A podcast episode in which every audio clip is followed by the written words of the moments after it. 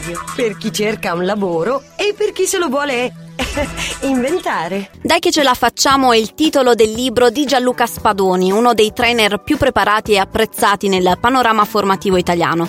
Imprenditore dall'età di 19 anni, oggi è il responsabile della formazione delle più importanti reti commerciali in Italia, nonché docente al Master Sales e Marketing presso la Business School dell'Università degli Studi di Bologna. Gli abbiamo chiesto da dove sia nata l'idea di mettere insieme delle storie vincenti, ma di cui nessuno parla perché magari non sono sotto la luce dei riflettori. Il libro mi nasce da, da, da, questa volontà di portare una serie di testimonianze, di mettere sul tavolo degli esempi in modo tale che chiunque, al di là dei settori, al di là dell'età, al di là della provenienza geografica, al di là anche della formazione che uno ha fatto, possa trovare identificazione in qualcun altro e dire cavoli si può.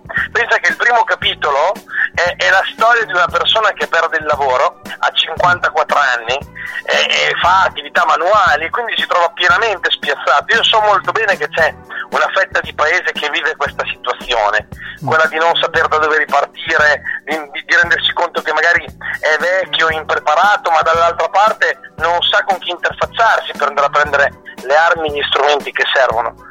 E la storia di Felice, così si chiama il personaggio, è, è una storia bella perché Felice accetta di farsi guidare da me che gli dico guarda fai una cosa, tu sei una persona in gamba, tu vali, il problema è che gli altri non lo sanno.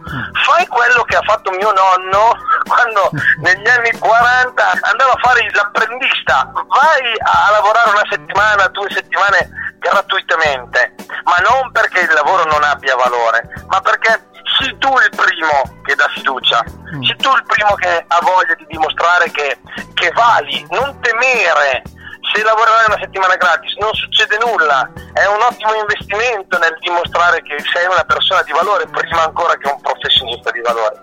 E felice trova lavoro, si ricolloca, e ovviamente mi è grato per tutta la vita e credo che questo sia un messaggio forte da lanciare. Dobbiamo ripartire da essere noi a fare il primo passo.